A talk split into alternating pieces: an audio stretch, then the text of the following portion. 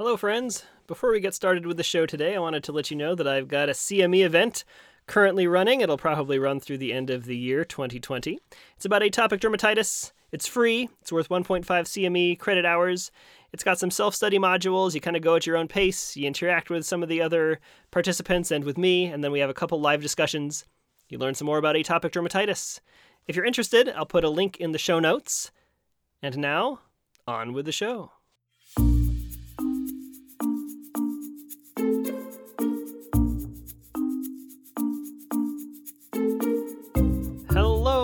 Friends and colleagues, and welcome to Dermosphere, the podcast by dermatologists, for dermatologists, and for the dermatologically curious. I am one of your hosts. My name is Luke Johnson. I'm a pediatric dermatologist and a general dermatologist at the University of Utah. And joining me, of course, is. This is Michelle Tarbox. I'm an associate professor of dermatology and dermatopathology at Texas Tech University Health Sciences Center in beautiful sunny Lubbock, Texas. Every two weeks, Dermosphere comes to your ears with discussions of some of the latest research in the world of dermatology what's floating out there in the dermosphere. We make an effort to try to pick articles that are especially clinically relevant and to make some dad jokes so we keep you guys entertained and rolling your eyes. And this episode, like all the other episodes, we've got a great handful of articles. Michelle's going to kick us off. All right, Luke. So the first article is entitled Cosmetic Commentary Is Bakuchiol the new skincare hero. And I hear your head so, sort of swimming here. Bakuchiol, what is this thing? Um, bakuchiol is a very interesting compound. And I didn't even know how to pronounce it. It looks like it should be bakuchiol. I might be saying it wrong. I'm not sure. So if I am if I'm pronouncing this incorrectly, my sincerest of apologies. Um, B A K U C H I O L. I haven't looked up exactly how to how to like say it out loud, but I feel like that's correct. I'm not positive. Um, since we are talking about skincare heroes, I thought you might want to know the origin story, playing into the nerddom that exists there of Excellent. this particular compound. So, um, the way we're going to find that is actually through something called ethnobotany. Have you ever heard the term ethnobotany before, Luke? I have heard the term ethno and the term botany, but never before have I put them together. My mind is swimming. so, ethnobotany is the scientific study of traditional uh, the traditions of a people concerning plants for medicinal or religious uses, and it has led to the discovery of all kinds of things, such as using um, opium poppies to make pain relieving medications or using the bark of a willow tree to make aspirin. A lot of our medications came from their first uses in sort of more natural practices. And this is a similar type of origin story here. So, this is a chemical that has been used as parts of Ayurvedic medicine as well as traditional Chinese medicine. In Ayurvedic medicine, it has a fun name. It's called Kushtana Shini, which theoretically means leprosy destroyer, which is kind of cool. Ooh, I know the destroyer of leprosy. Yeah, it really does sound like a superhero. And Ayurvedic is traditional Indian medicine, unless I am incorrect. That is correct. So it is a leguminous plant, um, sometimes referred to as babchi. And you can actually, I looked for this, you can find all sorts of babchi oil products on multiple websites directed to lay consumers. So there's lots of babchi oil products available on Amazon. Um, Interestingly, some of them did remark about the possibility that this could cause some burns in the non coumarin depleted version of this, but I'm getting ahead of myself a little bit. So, this plant is a leguminous plant and it grows in India. It can be used to treat psoriasis, vitiligo, and leprosy. And it is a medicine that has a very complex chemical background. It contains all sorts of things, including coumarins, including psoralens. So, you have to kind of be thoughtful about the way that the chemicals derived from this plant are used because some of them are relatively powerful and could potentially cause phototoxicity in high quantities or with certain types of use. So, our author here, who is Dr. Natalie, sorry, Natalia Spierings, and she has many honorifics behind her name, so that's very exciting. Um, she is from the, she's a consultant dermatologist at London Medical uh, in London, UK, King's College Hospital. And she's interested in sort of how this medication is being popularized. Or this and topic. This is an article out of the Journal of Cosmetic Dermatology. thank you for that because the way that it printed, I didn't have that information and I was trying to find it. And so I was sitting there going, help. Okay. So this is a nice letter that kind of addresses this emerging trend of bakuchiol. It's something that's being talked about by beauty bloggers and things like that. There's a product at Sephora called Herbivore Bakuchiol Anti-Aging Serum, and all the beauty bloggers on YouTube are raving about it. So um, this author has undertaken the I think, very worthy task of looking at what's up behind all the fuss. So she mentions, of course, that the cosmetic skincare industry is, you know, always looking for the next new thing, the next holy grail of anti-aging. And as dermatologists, we need to help our patients critically appraise these products. And, you know, we need to be careful not to promote or dismiss the use of these products until we've really assessed their actual ability to help treat skin conditions.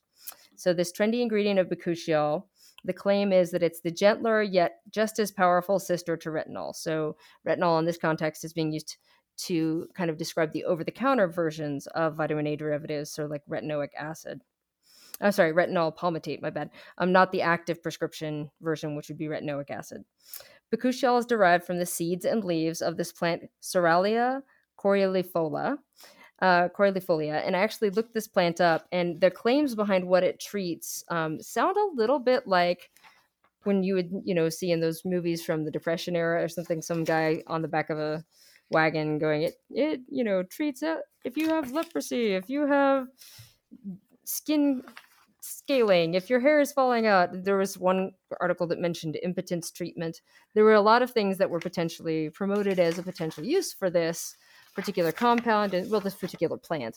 And it does seem to have featured prominently in certain types of traditional medicine.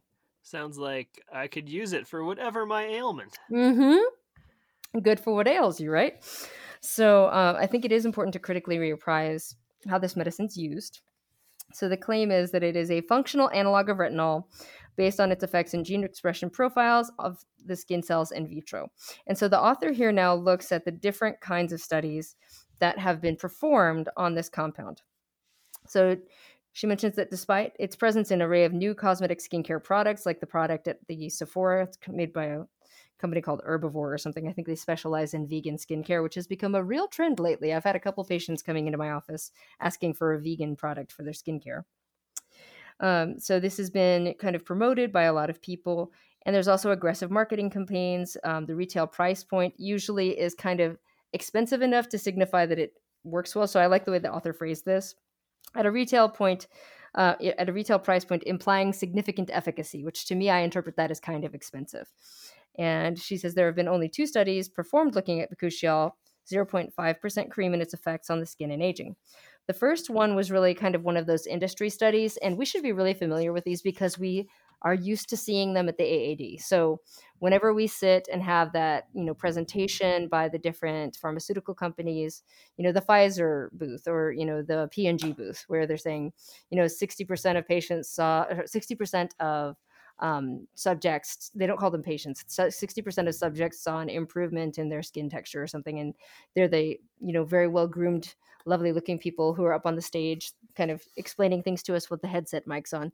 Those are usually industry studies and they are somewhat scientifically designed but they're not usually rigorous in terms of scientific um, methods. So these are kind of useful as a marketing tool, but not necessarily very weighty in terms of actual scientific data. So the first study like this that she reviewed had 17 females who applied this 0.5% bakuchiol cream as a finished skincare product. So they weren't, you know, taking chemicals out of a vial. They were using something that was provided them to, to them as a cream. And they used it twice daily for 12 weeks. She points out that there were multiple methodological issues here, the most important one being the lack of the vehicle control. And this is kind of a pet peeve of mine too. So if you have a topical skincare product and the skin looks better the day after you use it, it's a real good moisturizer. It doesn't necessarily mean it's restructuring your skin and helping to build collagen or anything like that. It doesn't happen like that overnight. So sure. just the vehicle could do that. You know, just the vehicle that the 0.5% bakuchiol cream is in could potentially be an excellent humectant or moisturizer, and the skin could look better for the 12 weeks. So the operate, operative time during the study was only 12 weeks um, without really significant biological activity necessarily. So they don't have a vehicle control And with a topical medication, this is a very important thing, especially because you can have significant placebo effect in cream in topical treatments um, in trials. Yeah. And, you know, we talked about the placebo and the nocebo effect previously in Dermosphere. So the vehicle used for the application um, can have that occlusive or emollient property, and all by itself might actually help to improve the appearance of the skin. So that could have accounted for the improved smoothness and decreased appearance of fine lines that was seen in that particular study over 12 weeks.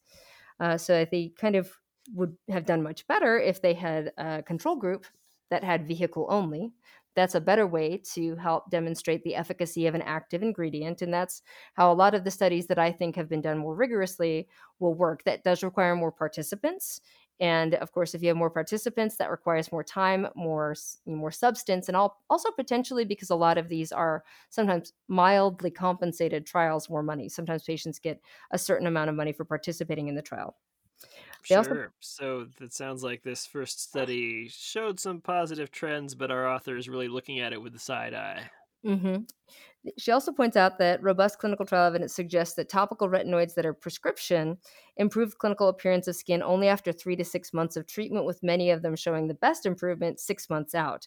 And I think that that's an important point also to emphasize with your patients is that, you know, when we're using a medication that's actually working on the structure of the skin and making changes to the way genes are expressed, which is how vitamin A products work, really, because they're working as a modifier of transcription. That can take Ooh, time to show. bell worthy, Michelle. Oh, I feel like it is. Let's let's ring that bell there. So I like that very much. Um, so that is potentially that that 12 weeks isn't even long enough to show the effect of a medication like this bakuchiol. So that I thought was very interesting. She also notes that they used a technique called profilometry, which is basically a topographic map of the skin to look at changes in texture and the skin's pro- skin surface's profile. So it's a mecha- it's a mechanically measured variable. She said, although this is a fairly robust way to monitor topographical skin changes, you know, it's hard to believe that significant improvement would see, be seen after 12 weeks. And, you know, almost unusual that a medicine that's 20 times technically less efficacious than tretinoin theoretically based off of other assays it would be hard to say that there were significant topological changes after just 12 weeks. So if one's to believe that bakuchiol is as powerful as retinol one would also expect it to take some time to create the kind of physical changes. It's also a relatively small sample size. Um, 17 people is not a whole lot of people and there wasn't really baseline measurement included in the study parameters so she really felt that this study was basically kind of meaningless because we can't really interpret the actual effect of the active component. There's a second paper that fared better. Um, this was actually published in the British Journal of Dermatology, which is a reputable journal and has good um, kind of peer review policies. This was a study comparing bakuchiol 0.5% cream to retinol 0.5% cream over 12 weeks in 44 patients. Um, they had good partially, partially it was very well designed. They had a clear primary endpoint. They had power calculations. They corrected for multiple comparisons, and they did have two groups that were being compared to each other. But the author points out here there were two major methodological problems that could invalidate the findings. So the first is that this was meant to be double-blinded study. So Luke, if I put you in a double-blinded study and you happened to have the active product or whatever, you had sub product A, and I said, You're going to put product A on your skin twice daily. I would put it on my skin twice daily because I'm a mm. good subject. Now, how many times daily would you expect that the other group should apply the product? Twice daily. Mm-hmm. So that would be what the expectation would be. Um, that was not what happened in this study. And partially because retinol, as we know, can be photolabile and photo, cause photosensitivity as well. So patients we're not instructed to apply the retinol in the morning, but the bakuchiol is recommended twice daily. So I do think they could have fixed this problem.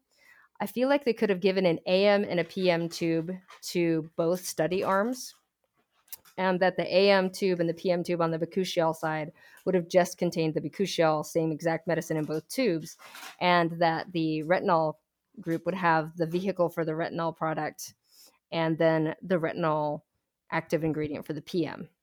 And I feel like that would have solved the problem because I, I believe that when you get consented for a clinical trial, they describe to you what the protocol will be. And so I don't I don't have access to their patient consent, but it would either had to say you will receive a compound that you're going to apply once or twice to the skin each day.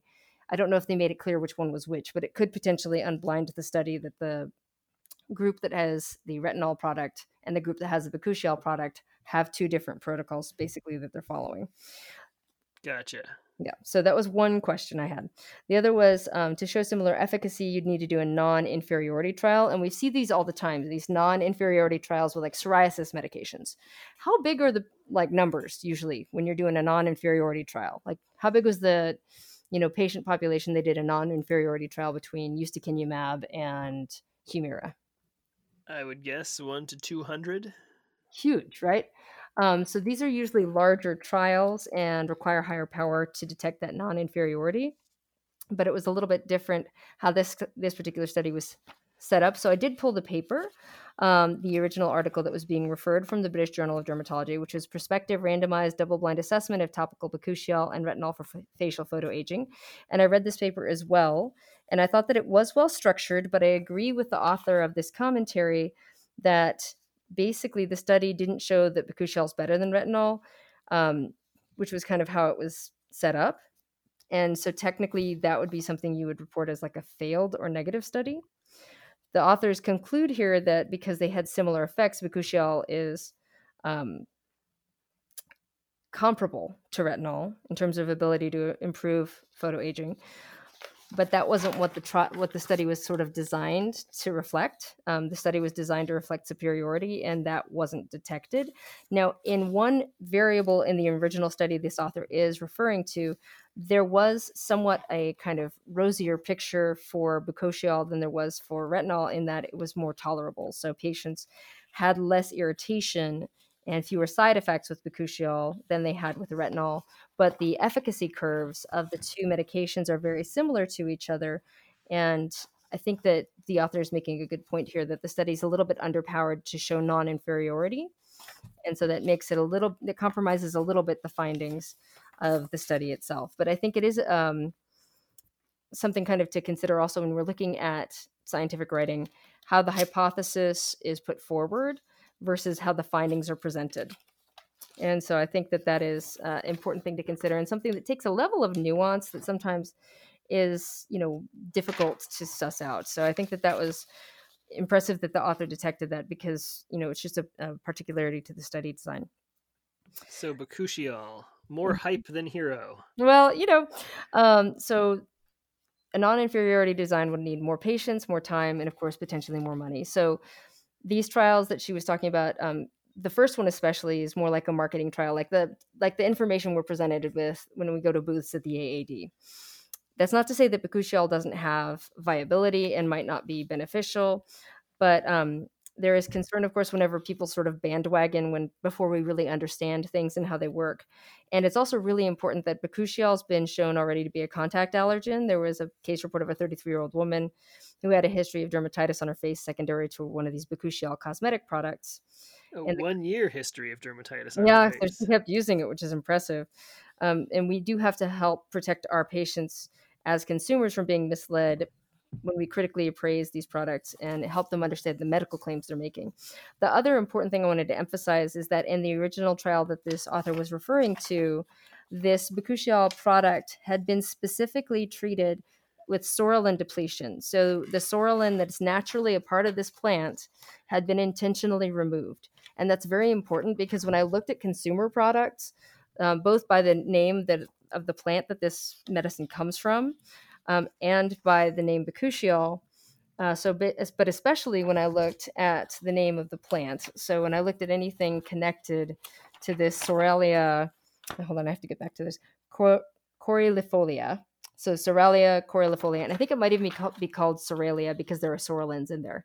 When I looked at other consumer products, some of the reviews by people who use them indicated that they'd experienced significant photosensitivity. Some even talked about blistering in the sun.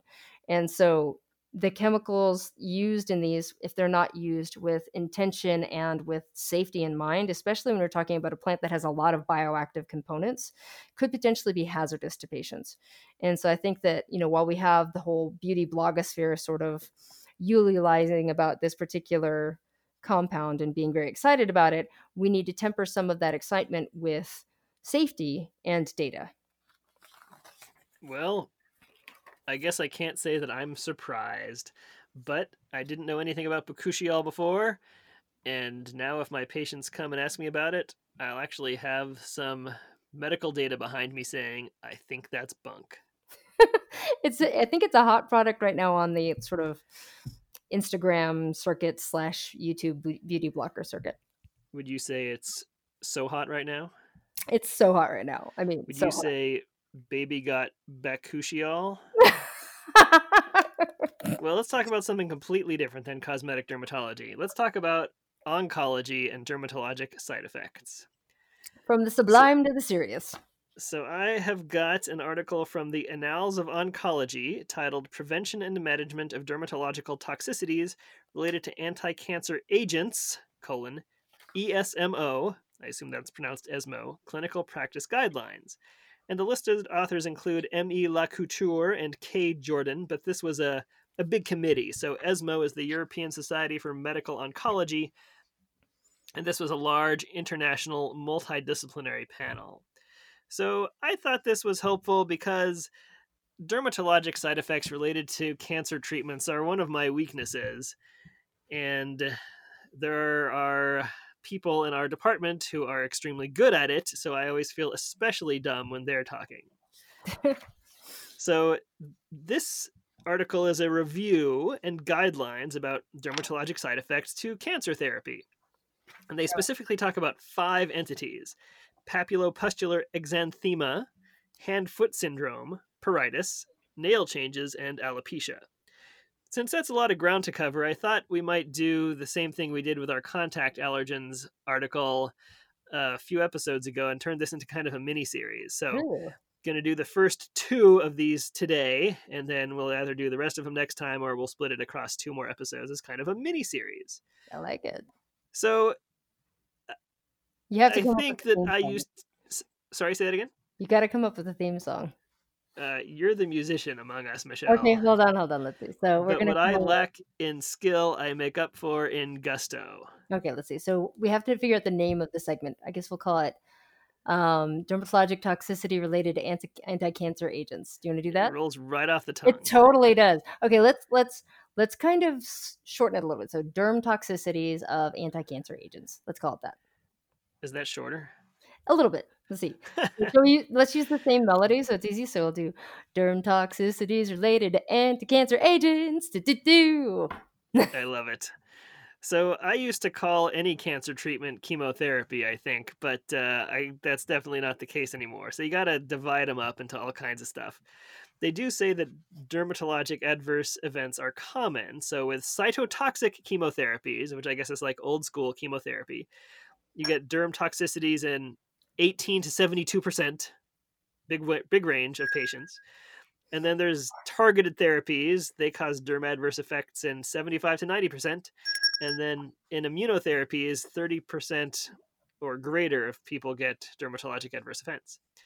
So here's a little digression that's probably bellworthy. I'm ready. So, adverse events in cancer treatment are graded on a scale. So if you've ever read some of the literature about these things, you have seen them referred to as like grade 2, grade 3, etc. So mm-hmm. that is a scale called the Common Terminology Criteria for Adverse Events or CTCAE. And it's sort of what how oncologists and people doing studies on these new agents grade the toxicities that can occur. So grade 1 is mild, grade 2 is moderate, grade 3 is severe, Grade four is life threatening or mm-hmm. disabling, and grade five is death. It means the patient died from that toxicity. And so they, and as far as I can tell, they often split these up into like one or two, which is like not too bad, and then three plus, which is pretty darn bad, and you got to do something about it. And they say most dermatologic adverse events to anti cancer agents are grade one or two. However, their effect on quality of life is disproportionately large because, as we know, people put a lot of their self identity into the way their skin looks, and if somebody can see the adverse event taking place on your face, it's kind of a bigger impact on your quality of life than if other people are just unaware that it's happening. So, because of that, they emphasize the importance of preventing and treating these to the best um, that we can. So, we're going to talk about acneiform rash and hand foot syndrome today. So, acneiform rash is also called papulopustular exanthema, and this shows up as papules and pustules on the face, the scalp, the upper chest, the back, so the same sorts of places where you'd get acne, with some symptoms associated. So, pruritus, stinging, and pain. It's common with EGFR inhibitors, Mhm. such as. Okay, so these names are going to be tough. I'm going to do my best here. You can do this. I can do what? Oh, you uh, you can you can you can you can pronounce the word. Sorry, I was I was being encouraging. Oh, you can do this, is what you're saying. Right. That's what I was saying. I was like, you can do it. erlotinib, afatinib, decam, decamitinib, osimertinib, lapatinib, and gefitinib. Those are all tyrosine kinase inhibitors that are EGFR inhibitors. They're also monoclonal antibodies that are also EGFR inhibitors, such as cetuximab, nasitumab, pertuzumab, and panitumumab. So all of those things are EGFR inhibitors that can give you this acneiform rash. MEK inhibitors can also cause it, as the pathway that they affect is downstream of the EGFR targets. And MEK inhibitors include trametinib, binimetinib, and cobimetinib. So some of these um, dermatologists are familiar with because they're used to treat melanoma or like bad squames and things like that. Brief terminology digression. Mhm. So you can sometimes tell what category a medicine is, or at least put yourself in a similar ballpark if you know some of this terminology, um, the nomenclature that people have agreed upon. So if it has metinib, that's a MEK inhibitor. I don't know why it's not mecanib, but it's not. It's metinib. So trametinib, cobimetinib, etc. MEK inhibitors. So especially if you're like a resident who's going to take an exam or something, even if you've never heard of the medicine before, if you see that MET there, you can be pretty sure it's a MEK inhibitor. And then INIB are like tyrosine kinase inhibitors. And I think specifically if it's a TINIB with a T, it's an EGFR inhibitor, but I'm not 100% on that. Do you know any more than I do about that? I think you're on on track with that. So the inhib ending is really just like I think for inhibitor. Yeah, eh specifically for tyrosine kinase inhibitors because they're small molecules, I guess, and they separate that from the monoclonal antibodies, which have like the MAB suffix. Yeah, I think that's part of it.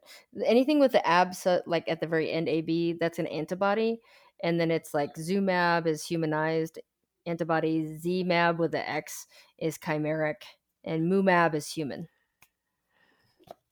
So hopefully that will be somewhat helpful. I found the tit- TINIB, T I N I B, as EGFR inhibitors and MET as the MEK inhibitors to be the most useful for me. So, anyway, this acneiform rash develops within days to weeks of starting the inciting agent. It is very common. 75 to 90% of people on these meds get it. And 10 to 20%, 20% of them have it really bad, grade 3 to 4. And remember, 4 is disabling. Mhm. The good news, if people get it, are that the occurrence of the rash and its severity are positively correlated with therapy response. It means something's going on. So I Mhm. think that might be bellworthy too, because every so often people will ask me, you know, does the fact that I have this rash mean that my medicine's working? Well, yes. Sorry that you have this bad rash, though. They also point out that bacterial colonization or superinfection is common in this rash. About 38% of people have that. So, to prevent it, you're nice to your skin. So, avoid washing with hot water. Avoid skin irritants such as over the counter acne therapies that people might be tempted to use if they have something that looks a lot like acne on their face. Nice moisturizers or ointments. They recommend urea containing creams, 5 to 10% for the body.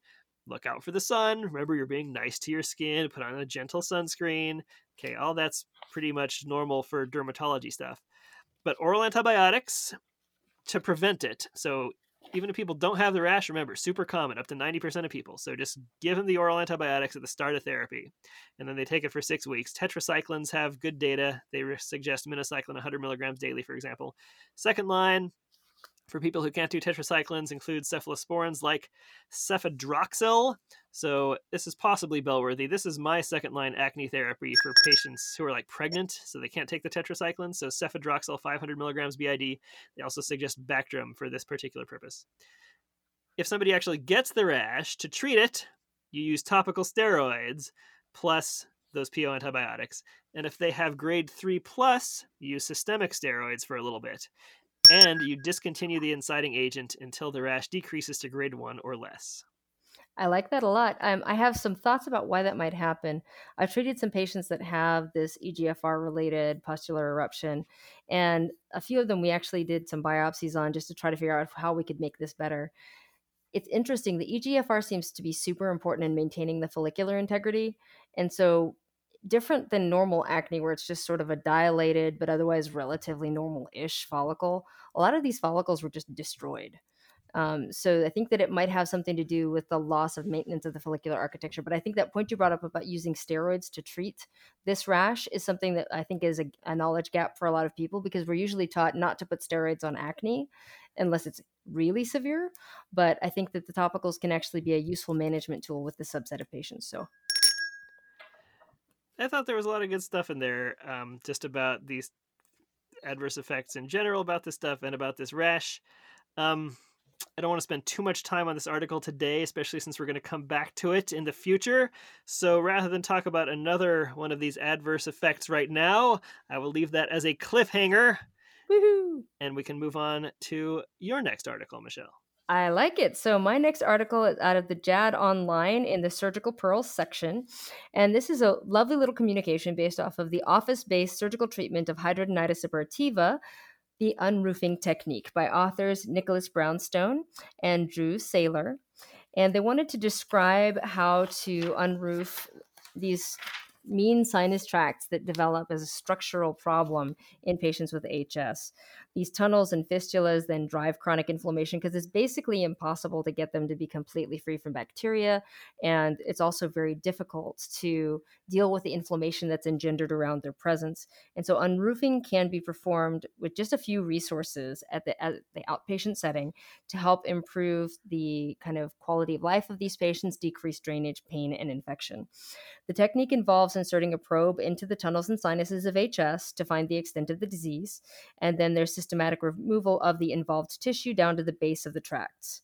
This, this is performed with local anesthesia, and fluid from the initial lidocaine injections actually can help you identify the subtle sinus tracts. I'm sure all of us that treat hidradenitis suppurativa and have done intralesional steroid injections, although we discussed previously that that might not always make a much bigger difference than saline injections, but all of us that have injected lesions of hidradenitis suppurativa have probably had the experience where you put the Kenalog into a part of the area that looks inflamed, and then it comes dribbling out of another hole that you didn't realize was related to the area you were treating. So the subcutaneous and subterranean tunnels that occur in hidradenitis suppurativa can be relatively complex, and this fluid movement can actually potentially help you to identify those things. You can also use tumescent lidocaine for larger areas. Um, adjacent dimples or skin alteration is usually going to indicate indi- uh, tract that's connected, and that should be included in the anesthetized area. So, in the photographs included in this publication, they highlight how they've marked out the tissue, how the tissue appears after anesthesia, the insertion of the probe, and the resulting unroofed um, area that is then allowed to heal by secondary intention. So they then push or squeeze the area to help reveal the hidden involvement as the drainage kind of leans to those tunnels.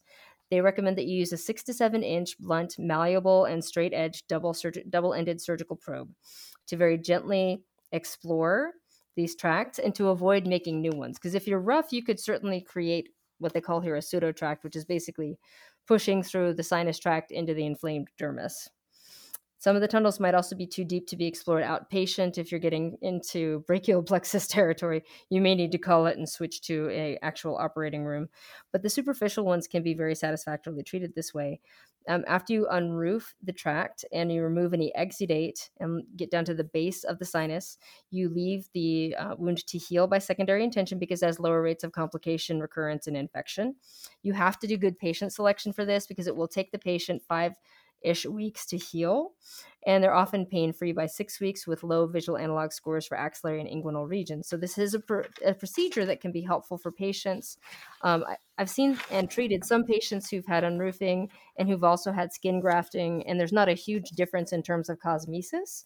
The patients will tell you, though, that the unroofing procedure was less painful for them than the skin grafting procedure, partially because they don't have a skin graft site. Skin graft sites are very painful and the unroofing area actually feels much better relatively quickly while the discomfort from an area that's been used as a harvest site for a skin graft can have pain for very for a significant period of time.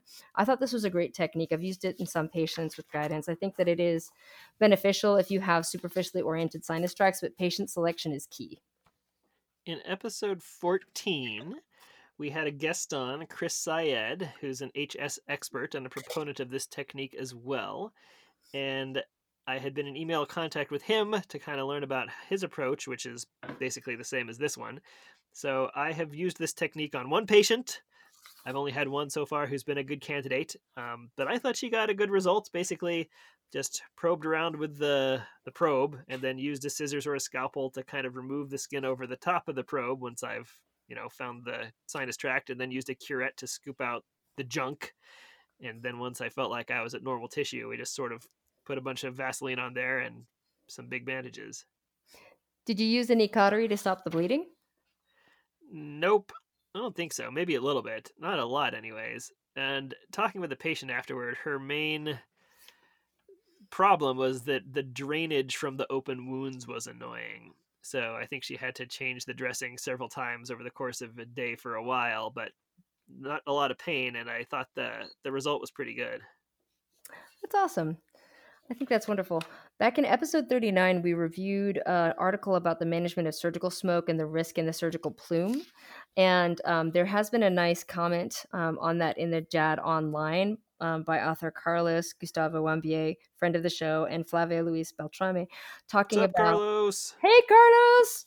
What's up? Um, about sort of how to mitigate the potential risk for patients and for also, of course, surgeons. Um, we do want to think about protection from the effects of the surgical plume. Uh, chemical and pharmaceutical and painting industries are all pretty aware of the fact that volatile compounds that we can smell um, potentially can cause damage to the respiratory tree, but there seems to be a knowledge gap for physicians. And Carlos rightfully points out that this often starts in medical school, I feel like there's this take it mentality when you become a doctor where you're sort of expected to be a little bit more than human. And so we're exposed to these things like formaldehyde fumes in gross anatomy or the cautery plume in surgery or, you know, long work hours and not being allowed to go to the bathroom. There's almost this superhuman, this is kind of a superhero episode. There's this superhero or superhuman perceiving of, of physicians where we don't seem to garner the same protective instinct that might be in place for other people. And so, for respiratory protection against chemicals in electrosurgical or laser smoke, um, high efficiency particulate air filters, which were mentioned in the article we reviewed, can take some of the fine particles out, but not take all the chemical molecules out of the circulation.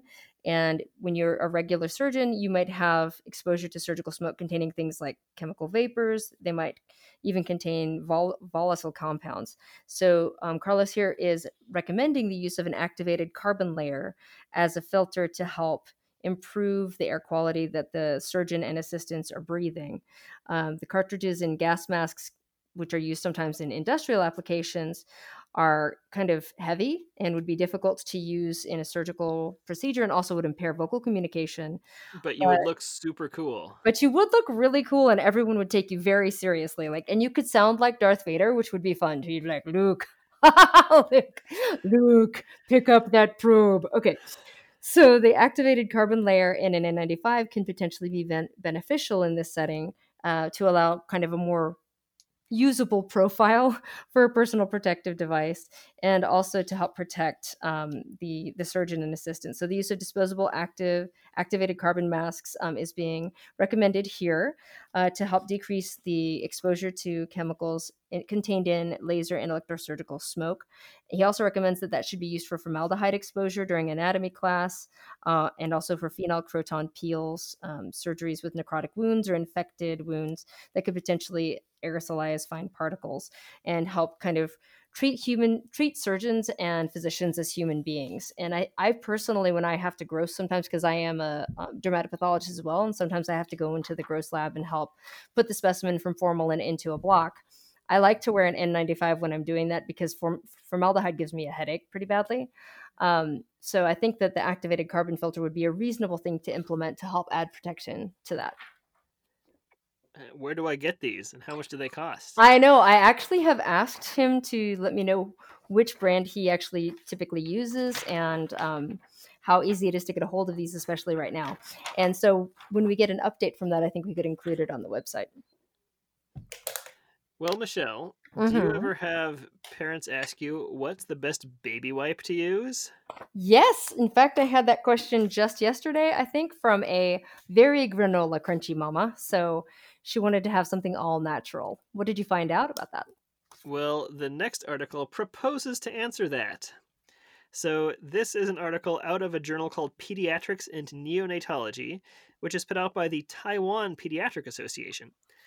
And the title is The Basics Baby Skin Integrity Comparison Survey Study, colon, a prospective experimental study using maternal observations to report the effect of baby wipes on the incidence of irritant diaper dermatitis in infants from birth to eight weeks of age.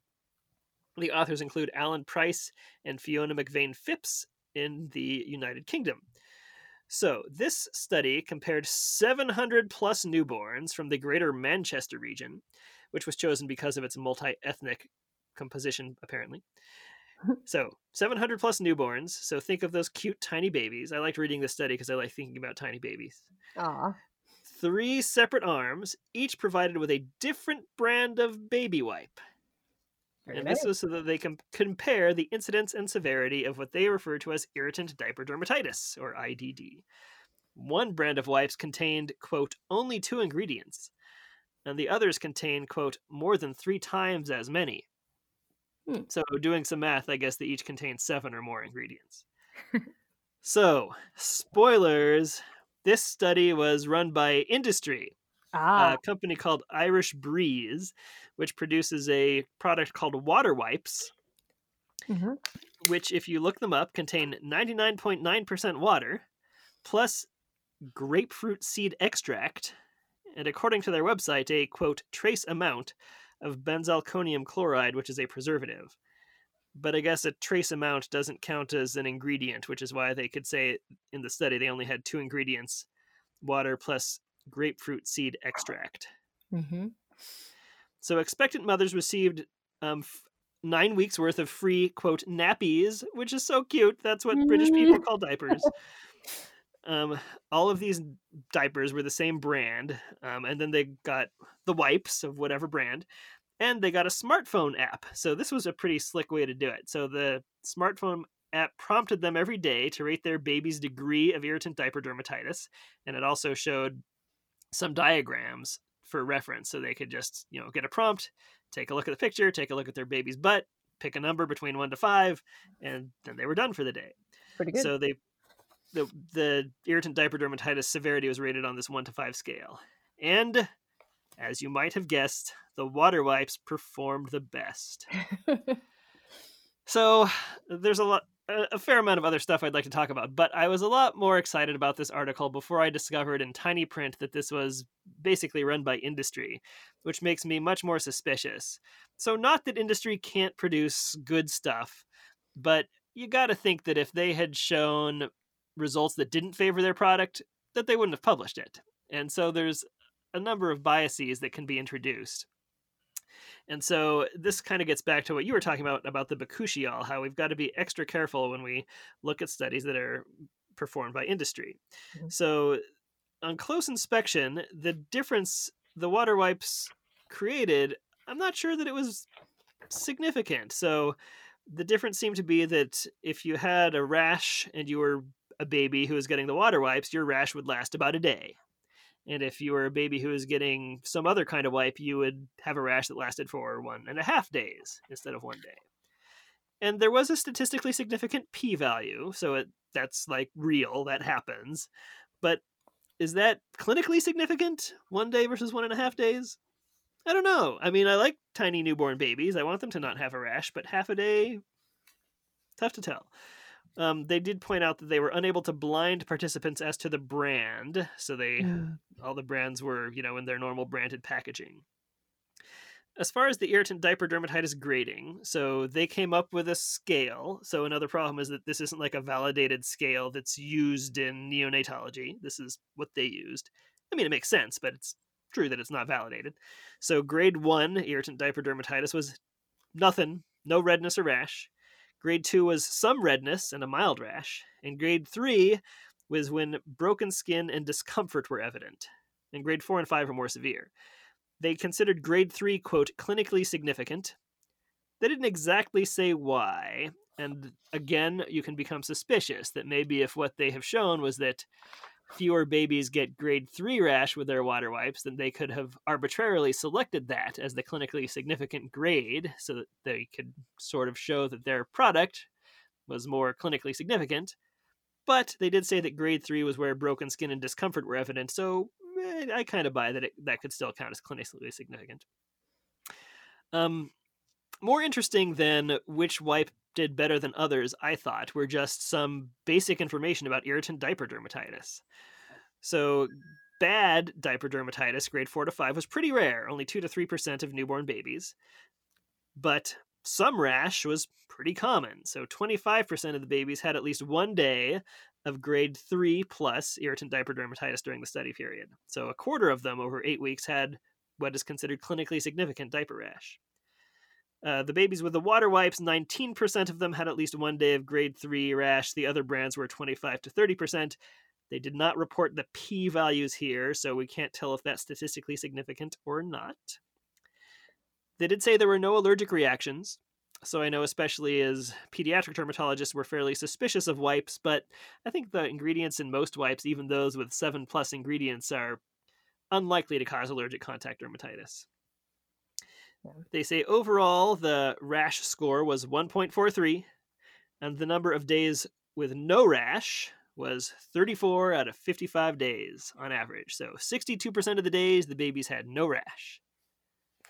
Which is kind of a bummer mm-hmm. because 38% of the time they had some rash. True. Sucks. Yeah. So other things that influence the rash. So you would have a decreased rash if you were a baby girl instead Okay. of a baby boy. So the incidence rate ratio is 0.77. And if you were a baby and your mom had mixed ethnicity, you were less likely to have a rash by a lot. The incident rate ratio is 0.29 uh, compared to, you know, 1.0 for a white mother. You would get more rash if you were a second or subsequent baby. Those of us with two or more babies can postulate reasons why that may, might be. Um, and above average annual household income, you had a greater risk of having a rash. Hmm. So uh, I, I do give credit to the authors. They don't, you know, come right out and say, go out and buy some water wipes. They say, is fewer ingredients better? Maybe, but it's not possible to determine whether it was the exclusion or inclusion of a specific ingredient that causes the difference.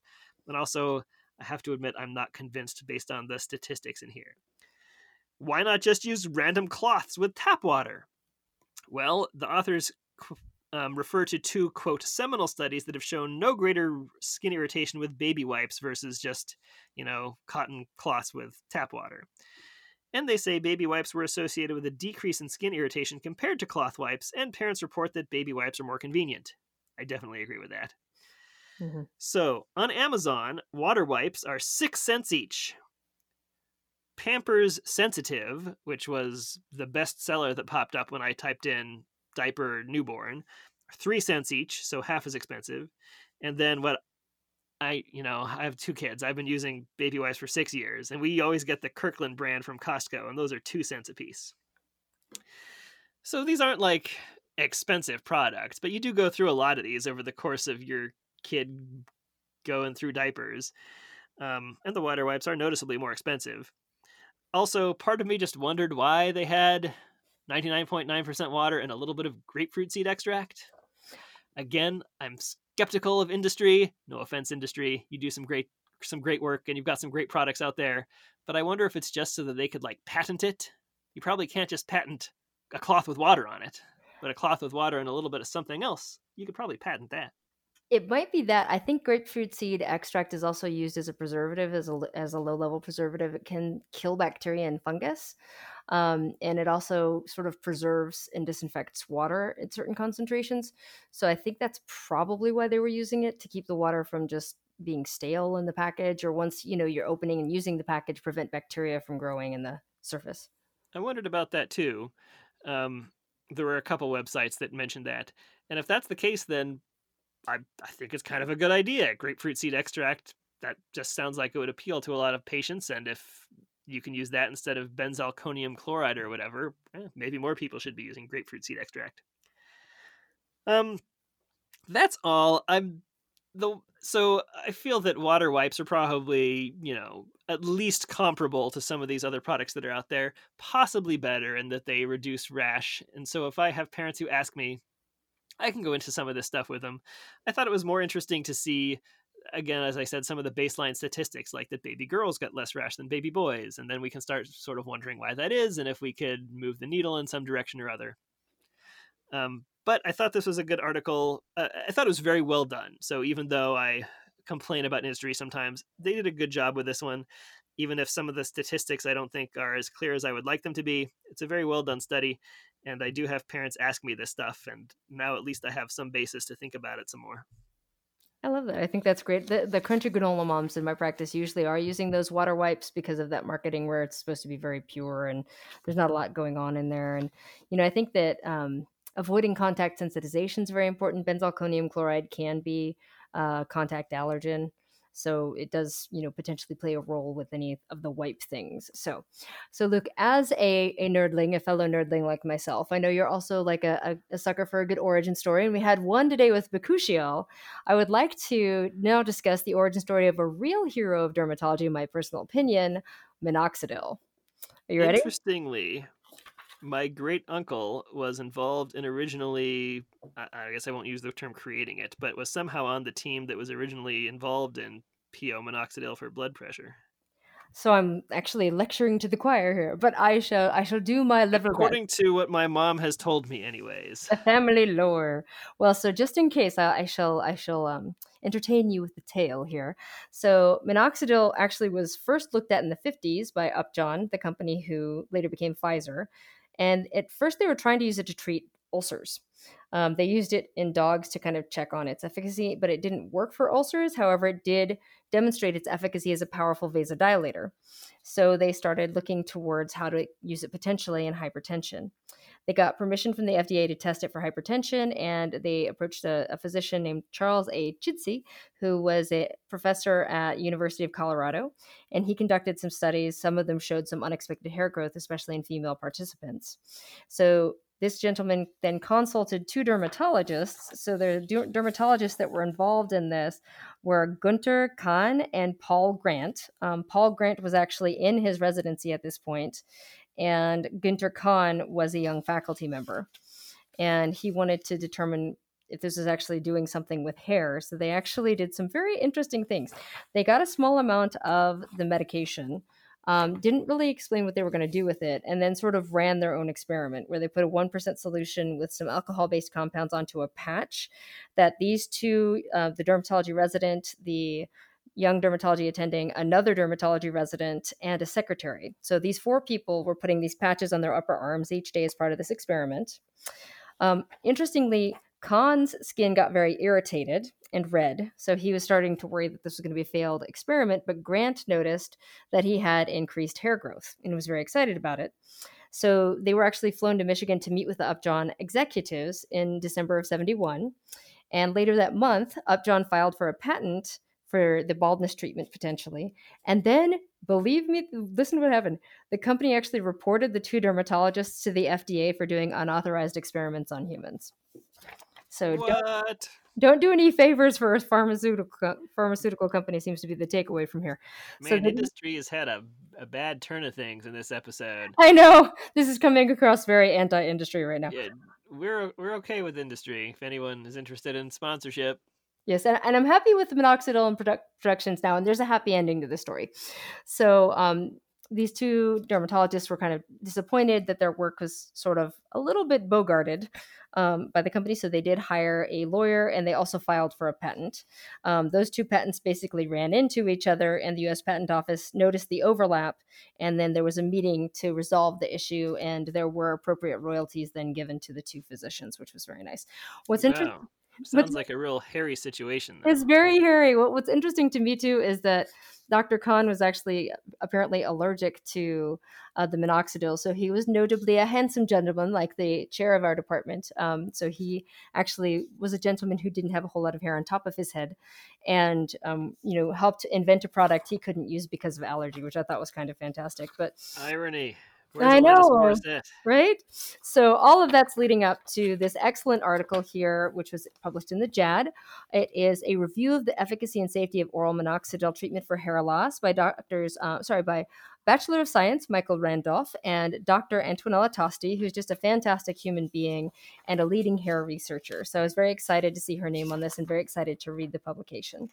I uh, believe uh, we've uh, reviewed some of her work before. We have. She's very prolific.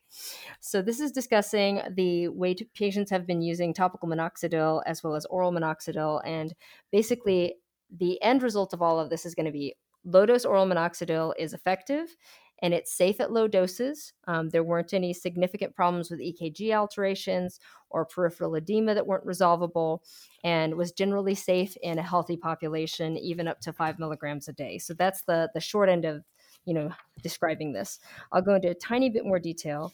Um, and Dr. Tosti right now is at the University of Miami, and she is just fantastic. So we know we've used topical minoxidil since the origin story there came out in the 70s ish.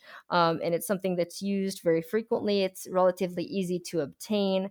But for a lot of patients, the ad- adherence to applying the medication twice a day is difficult. Um, undesirable hair texture can result from some of the products, and some patients do develop skin irritation from it.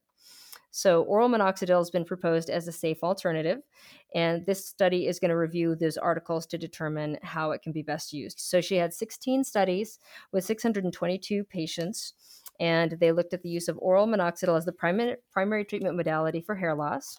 Androgenetic alopecia was the most commonly studied condition, but telogen effluvium, like lichen planopilaris, loose anagen syndrome, Monilethrix, alopecia areata, and permanent chemotherapy induced alopecia also had studies which showed favorable results. And I'm extremely excited to see loose anagen on this list because if you've ever treated loose anagen, it's just miserable until the kid grows out of it and the parents are worried the child's going to be bald forever. And it's just a very difficult thing to do. But potentially having a medication that helps improve that is very attractive. Yes, I can think of one or two it's their parents. The kids don't care. It's one parents, or two parents right. that have been really upset that I couldn't suggest anything beyond topical minoxidil for their child's loose anagen syndrome. So I guess now we can say we can give it to them by mouth. But don't just go buy some at the store and drink it. No, do not do that. That is not very easy to calibrate and could potentially be disastrous. So when you use it for an antihypertensive, it's usually used at doses between 10 to 40 milligrams daily. When it's used for hair regrowth in women, it's usually used between 0.25 milligrams up to, to, in my opinion, like 1.25, but probably max dose in a woman would be 2.5 milligrams. And in men, you do have to use more, um, typically two and a half milligrams to five milligrams in men. But I think there's a lot of pimpable content in here, so I'll briefly go over that. Um, this is an FDA approved medication to treat androgenetic alopecia. The product insert has it approved for the vertex balding, not for the frontal hairline, but it works just fine on the frontal hairline. It works better on the vertex than it works on the frontal hairline, but it's fine to use on the frontal hairline. Um, it was approved for men and for women as in different variations, including a 2% and 5% solution, a 5% foam, and then um, the 5% foam for women. And it's very interesting how it works. So people don't really 100% understand how it helps with hair growth, but it's kind of cool how it interacts with the hair follicle. So minoxidil actually has to be turned into its active derivative, which is minoxidil sulfate, by follicular sulfotransferase. So that's a little pimpable right there. So that follicular sulfotransferase is actually what converts minoxidil into its active derivative, minoxidil sulfate and that's a key step in the medication's effectiveness. There seems to be some ion balance um, activity that occurs related to the minoxidil's action on the hair follicle, but that's now that's still not completely elucidated. It does help improve hair growth because it shortens the telogen phase, so shortening the, the shedding phase, and it lengthens the anagen phase, so ah. increases how long the hair is growing, allowing minoxidil minimizes telogen. Minimizes telogen. I love that. I think that's awesome. So you get progressive growth of an increase in hair follicle diameter as well as length. You do have to continue to apply the topical to continue to get the benefit or it will regress. Um, most patients tolerate it well, but some people can get itchy or scaly. Um, you can get hypertrichosis if you put it in the wrong place, and contact dermatitis can develop over time. It's funny the fight we have to have with people to get them to use topical minoxidil because I don't have to fight with my patients to get them to brush their teeth every day. If you stop brushing your teeth, you stop losing the benefit of brushing your teeth. If you stop using your minoxidil, you stop getting the benefit of using the minoxidil. But I do have some patients that just there's sort of a brain pause where they just don't want to use the medication every day or they don't want to commit to using it continuously. Um, what if I invented a pill that you could take for three months and then your teeth would be clean forever without having to brush them? Wouldn't that be preferable? that would be preferable if that existed. That'd be kind of exciting. But stay tuned. I don't think that's quite yet where we are with the state of science. All right, so the top. Truthfully, I can't say that I have it. it's like mega fluoride or something like that. Don't don't do that. That's a terrible idea. Okay. So anyway, some people don't like to use the medication. Um, you do have to make patients aware that there's temporary shedding that can happen after initiation of either topical or oral treatment. Um, and some patients will discontinue if you don't warn them about that because they're like, it's getting worse. And you're like, that actually means it's about to start working really well because the hair shed is actually the old telogen hairs getting pushed out of the scalp by growing anagen hairs. So it's a positive sign when you see that. The problem. Are you saying that anagen is the growing phase and telogen is the resting phase before it falls out? I am. That's pimpable. Yes, I like that. I always had a hard time remembering that. Mm-hmm. I like that. So you can tell it's shedding when you have telogen. So oh, that's good. Also, yeah. the telogen is at the tail end. I'm not sure if that's as good. Or makes you makes you have tears. You could say that if you've ever treated a hair loss patient, you know they do occasionally have some tears or tearfulness over the over the problem. So oral minoxidil has just been recently used for the treatment of hair loss. It hadn't been used previously because of the side effects of the medication when used at therapeutic doses for hypertension. So 10 to 40 milligrams daily is often used for recalcitrant hyper, hypertension, but it can cause sodium and fluid retention at that strength, especially if the patient has renal conditions. It can also cause edema and weight gain and even pulmonary congestion. So if you have a patient that's got a complicated cardiorespiratory tree, I kind of am a little more cautious about using this medication. When it's being used to treat hair loss, I'm sorry, when it's being used to treat hypertension, people are sometimes given beta blockers along with the the um, the oral minoxidil to treat the blood pressure and that helps to decrease the heart rate problems and decrease the sodium and fluid retention. Beta blockers might be slightly less desirable in hair loss patients, however, because beta blockers are one of the medications that can sometimes cause hair shedding. And so that's not necessarily something we love to cause in a patient we're trying to treat for hair loss. Ding um, ding. Yes. So, pulmonary edema and pulmonary hypertension have also been reported as possible side effects of higher dose oral minoxidil although there's not really a direct causal relationship proven, but I think that, that has to do with just overall body edema. And then cardiac conditions associated with the medication at full dose include reflex tachycardia, less commonly EKG changes, and pericardial effusion or congestive heart failure in patients with renal disease. So, all of these are very serious sounding complications, but these are all occurring at a typical maintenance dose for an antihypertensive, so 10 to 40 milligrams daily. Using low dose kind of gets around these problems and has recently become more popular. I have several patients I treat with low dose oral minoxidil and all of the patients I've started on that treatment have been happy with it and wanted to continue. Um, I am usually starting them on 0.25 milligrams twice daily and then titrating up as needed for efficacy. So in this paper, she looks at these 16 studies with 622 patients, and she wants to determine basically the different regimens that were utilized. I think the best way to go over this is kind of to go over the table in the back of the article um, because that has a very nice way to contra- compare and contrast the different studies. So she's laid these out very nicely in the kind of additional materials here in the background. And some of the ones that really drew my attention were the studies for things that weren't androgenetic alopecia, because I think that the hair loss community is getting fairly comfortable with the idea that androgenetic alopecia can be appropriately treated and safely treated in patients who have um, relatively good levels of health with low dose indications. So anywhere between 0.25 to in ladies 2.5 milligrams daily and in men 5 to 10 milligrams daily i think 5 is a little more comfortable for me was very well tolerated with few side effects a few patients having hypertrichosis on the higher end of the dosing spectrum um, but a lot of patients continuing treatment and a lot of patients expressing satisfaction with the therapeutic regimen. Some of the studies that really drew my attention because they're a little bit more novel and utilizing the medication for things that aren't androgenetic alopecia include the study here by Vano Galvan et al., where they looked at lichen planopilaris and actually used 0.5 milligrams of minoxidil daily and 2.5 milligrams of minoxidil daily for men and women with lichen planopilaris. And they noticed that a good percentage of their patients improved. So 39 out of their patients, so 20 out of their 51, had improved hair thickness. Um, some of them, so 53%, remained stable. Only 8% had worsening hair thickness, and improvement was more likely with higher doses in male patients. The diffuse LPP was also better to respond than patchy LPP. But I thought that was a fascinating idea to be able to use um, the oral minoxidil for patients who have lichen planopilaris. They also Do you think it's just improving some aspect of concomitant androgenetic alopecia? I think that it might have something a little bit more complicated at play because we still don't 100% understand why minoxidil works the way that it does. But we do know some of the other things that we use for for patients who have lichen planopilaris, like finasteride, kind of modify the expression of lipids and potentially some of the integrity of the follicular epithelium. And I don't know if that's part of what minoxidil is doing here. I'm interested in it though. There's another well, study. we do need better treatments for LPP, that's for sure. Absolutely. Um, I was also excited to see they had another study that looked at traction alopecia.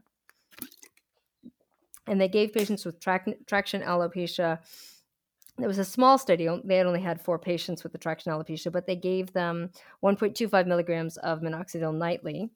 And they did find uh, improvement uh, decreased hair shedding and increased scalp hair. It wasn't in the majority of their patients, unfortunately. Traction alopecia can sometimes be a little bit end stage, but it's a reasonable thing to at least try for a person.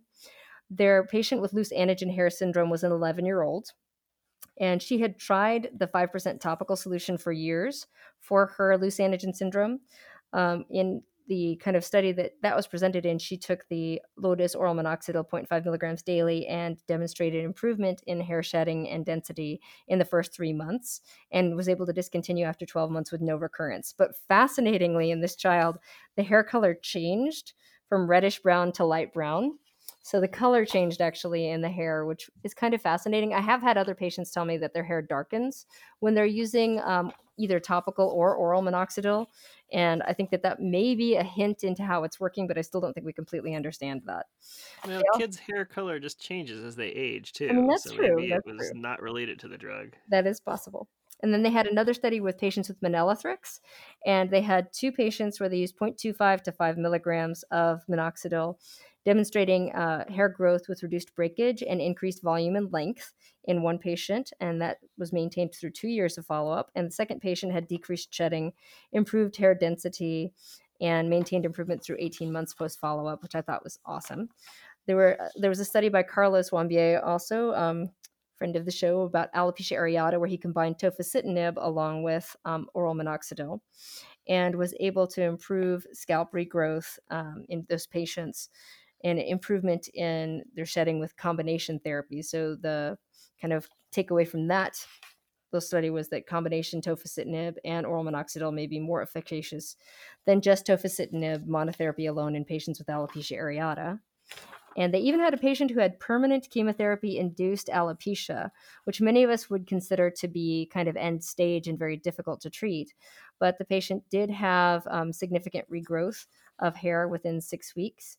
And after one year, she had increases in her um, telogen follicles and a reversal of miniaturization. So, uh, sorry, decreases in her telogen follicles and a reversal of follicular miniaturization. So, for some hair conditions that might be considered sort of a lost cause, some of these patients actually demonstrated some pretty significant improvement.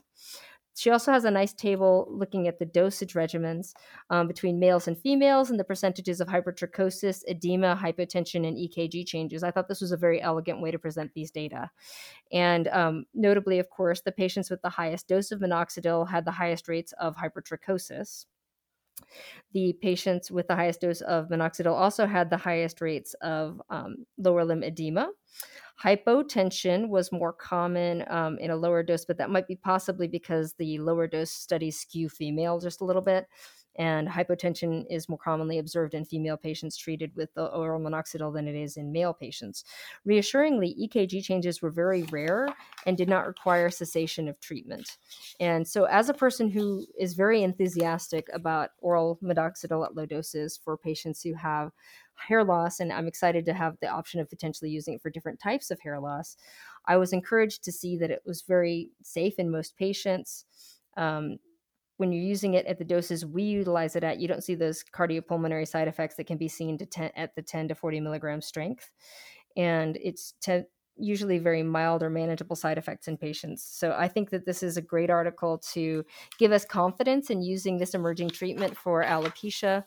And for several of my patients that I've used this for, this has been significantly life changing for them.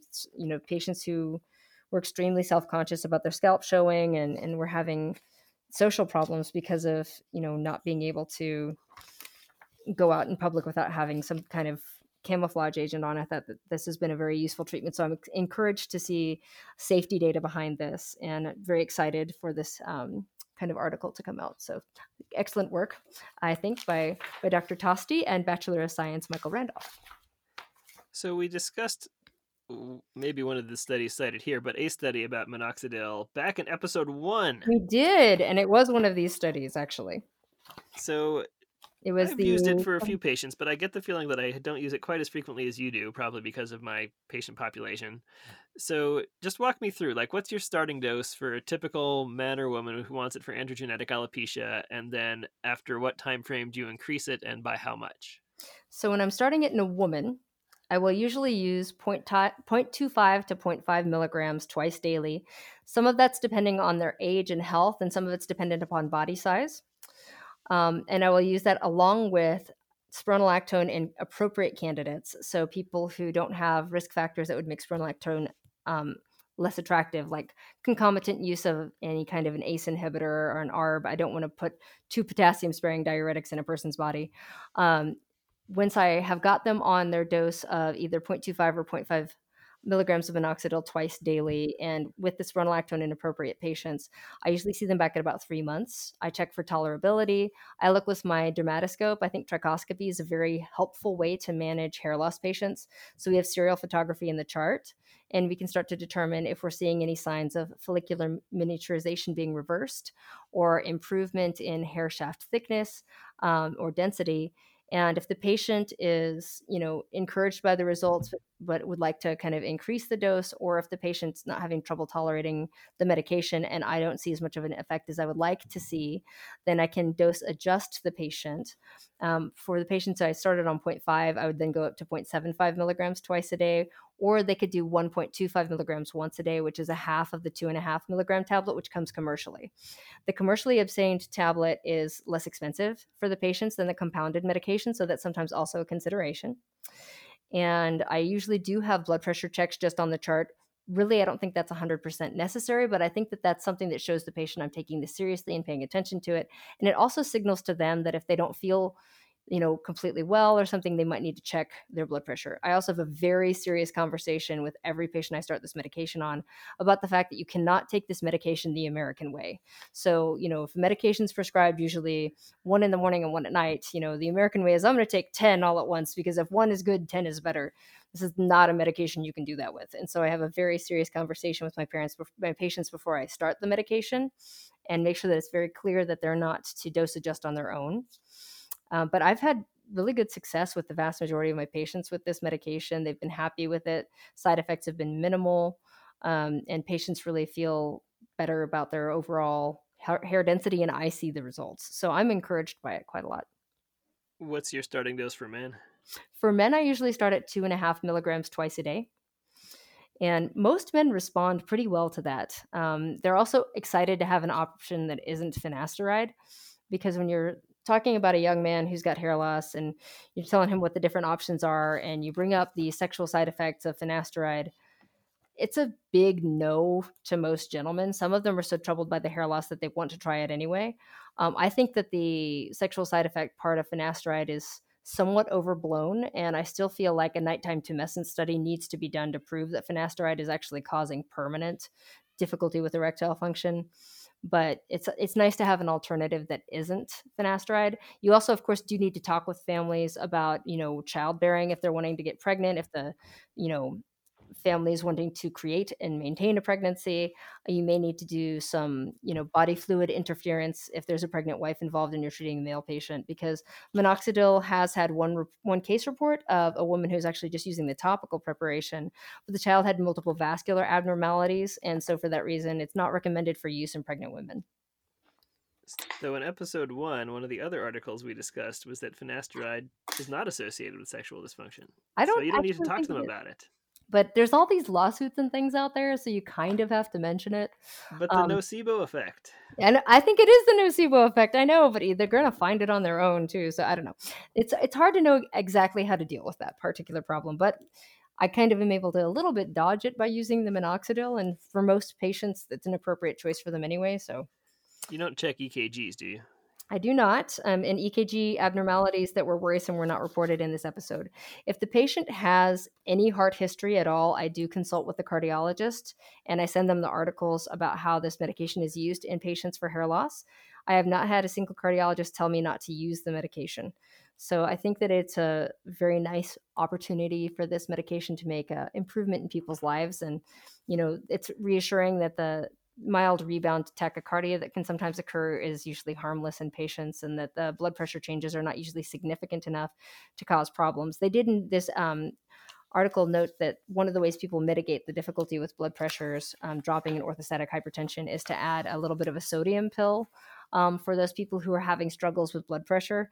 I, I, would be so tempted to just tell them to enjoy a little small bag of Doritos or something like that. I think Panda little, Express, right? I think that probably the sodium tablet is less detrimental to their health. Well, thanks for your insights there, Michelle. And today we learned about bakuchiol, more hype than hero. I feel confident saying so. We talked about dermatologic adverse effects to cancer systemic agents, including the acneiform rash associated with EGFR inhibitors and MEK inhibitors. Start them on some PO antibiotics at the same time. We talked about unroofing techniques for hidradenitis suppurativa and about charcoal filters to help keep you safe if you've got a bunch of plumes and stuff in the air. We talked about baby wipes, water wipes, maybe, maybe not as uh, better than other wipes, but there was a nice, well done study looking at it. And we talked about minoxidil seems to be safe and effective for all types of hair loss. Michelle. Yes, Luke. Our next episode is our last episode of 2020. That's exciting. So, you know what that means. That means we're getting ready for the Dermy Awards. That's right. So last year we invented some awards we called the Dermy Awards, and we included them as one of our kind of normal eh, within one of our normal episodes. But this year we're going even bigger. So next episode, the whole episode will be the Dermy Awards. I'm so excited about this because we're going to briefly review the articles that we select as the winners and the runners up for each article kind of category. And I think it's going to just be a fun look back over the year. And I encourage everybody who listens to be wearing their finest evening wear while they do so. And one of the categories is going to be a fan favorite. So, depending on when you listen to this and so on, we will put the voting up somehow social media seems like a good choice. Maybe the website. I'll have to talk to Ryan Carlisle, our social media expert, about the best way to let you guys vote on what you think was the best article that we discussed all year. That's in addition to thanking Ryan Carlisle, we'd like to thank our institutions. Thanks to the University of Utah for supporting the podcast, and thanks to Michelle, or thanks to Texas Tech Dermatology for lending us Michelle.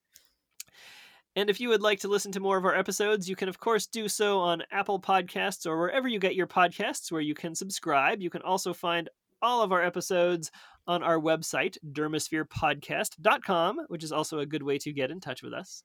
You can also find us on social media. As I mentioned, we are on Facebook, Twitter, and Instagram.